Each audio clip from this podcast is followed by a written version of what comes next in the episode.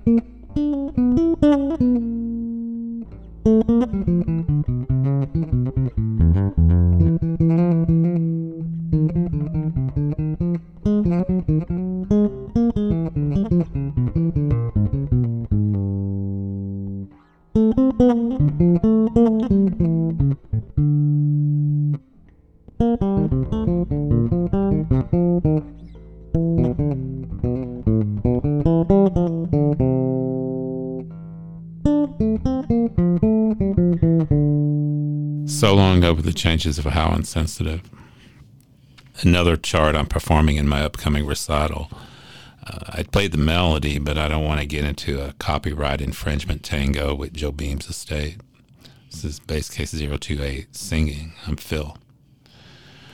What would a bass player and bass instructor be talking about singing for? When I first started playing, I would sing the lines I was playing. I talked to a couple people about it, and they didn't know anything. To them, it was okay, whatever. And then I went to music school and had to sing in oral skills, the ear training class, and this was really difficult at first. You know, being an instrumentalist and a bass player, I hadn't done a lot of singing in front of people. And for those not in the know, if you not in music school or haven't been to music school, those ear training classes are they're called sight singing ear training classes. So you do a lot of singing out of a book, and we had to sing, you know, individually, right? Lines out of the sight singing book, and there were a couple, eight bars, sixteen bars, and they'd give them to you to work out, but sometimes you had to sing them cold, and it was real difficult the first semester, first couple semesters, for me and the other instrumentalists. But the more that you did it, like everything else, I got over it. I got over my discomfort and I started figuring it out, and it was good for me. And there is a reason it was, it's a two year component of music school. You know, you've got to take four semesters of theory, and concurrently, you've got to take four semesters of sight singing ear training. You know, and it, it was to build the skill of reading a line you know, like off a piece of a music, like a bass chart or a, a lead sheet, and hearing it in your head and being able to sing it, you know, much like we would be reading a passage from a book, you know, and reading it out loud. Well, you know, reading it down, but without the instrument in your hand, you know, knowing how it sounds. And that's something that a lot of people don't understand about reading music is that the music training that you go through, particularly in your first couple years, two or three years of undergrad, is that you spend a lot of time working these things out. And the reality is, is that you've got to hear something. I mean, really hear it before you play it. Everything works better that way. You've got to know the shape of the line, the contour, you know, the right rhythm, the right notes you know, I was listening to a podcast last week in which a bass player was discussing steps to take in learning a piece of music, you know. And the first was to listen to a recording. You know, so if you were learning Recorda Me, you know, I've done that on an earlier episode, that you want to listen to the recording. I mean, it sounds obvious, but it's it's something that so many people miss. In my combo class, on their course page, are all the recordings and the play alongs too. But she said that the first step was listening to a recording. And I think that's great advice. And at some point, I think I'm going to do an episode over the type of listening that you should be doing.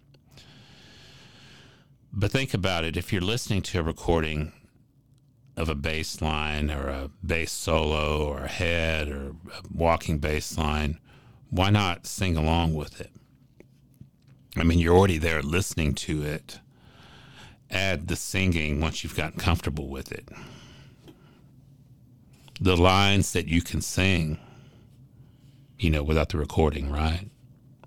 And even to some extent with the recording, those are your lines. You have them at that point even if you haven't played them on the bass, they're going to come off better.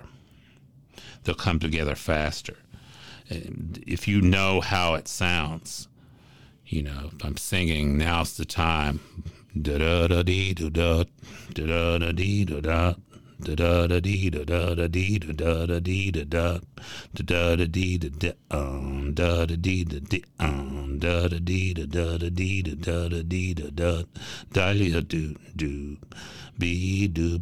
do do dee do do. If there's when I if I was just learning that, but I could sing it, the wrong notes and rhythms while I'm practicing it on my instruments will make themselves apparent immediately you'll get all this under your fingers faster, and that's good. You know, everything that we want to do, we want to do it as efficiently as possible in learning it. You know, you don't want to hunt and peck for the notes and rhythms, right? And moreover, you know, being able to sing the line, it stays with you longer. I mean, meaning the periods that I don't play, now's the time, even though I've played that head probably a couple hundred thousand times.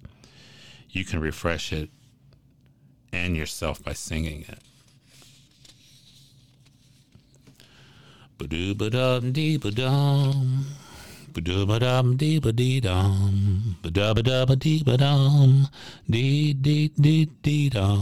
So what, right? I did an episode on that and I've got a video out of me playing that line, but singing it, I've internalized it you know, dee doo dee da ba dee dum ba doo ba dee da ba dee dum ba doo dee da ba doo ba da doo ba doo dee da ba doo ba da doo dum doo doo da. You know, the Recorda Me intro. It's built in. It's in my system now. You know, probably in the genetic code. But being able to sing it, I own it now. I can play it. I can refresh myself because I'm not really relying on muscle, muscle memory anymore. I've got it in my head how it's supposed to sound, and if I play the note wrong, I know I've got something wrong in the mechanics, but inside I know what's right. You don't have to have a good singing voice. You don't even have to sing in tune, at least at first, but sing the lines. I remember one of my first students, he was like a ninth grader, 10th grader, something like that. And he was a bass player starting to play bass, and I remember saying something about singing the lines, and I remember the way he looked at me in shock. You know, he wasn't going to be singing any lines. You had to get over yourself to do that. It was real good when we were doing that in uh, music school. You know, we were singing, you know, pieces of Bach chorales and folk tunes out of that Bob Ottman's book. And then I started trying to put it to you know, real life applications. You know, I'm real big in my theory classes when I teach those of taking the material out of the book and saying, well, where do you see this? So I started singing, you know, bass lines, and heads, and solos, and everything came together. It made more sense to me, you know, and I'm mostly singing them to myself. But as a teacher, you know, I have to sing lines to my students, you know, whether I'm in rehearsals at, for the jazz ensemble or rehearsals for the combo or in my studio teaching bass players, I'll sing the line. So sing them. Sing it when you're learning them, you know, sing them. It's a very good passive learning technique. And passive learning techniques mean, for the most part, that you don't have the instrument in your hand.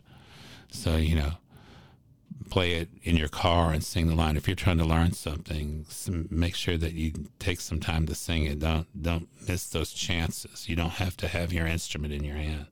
So sing while learning them and sing while playing them while you are playing them, and you will not regret that. It'll make everything move faster. Uh, next time, I'll talk to you thank you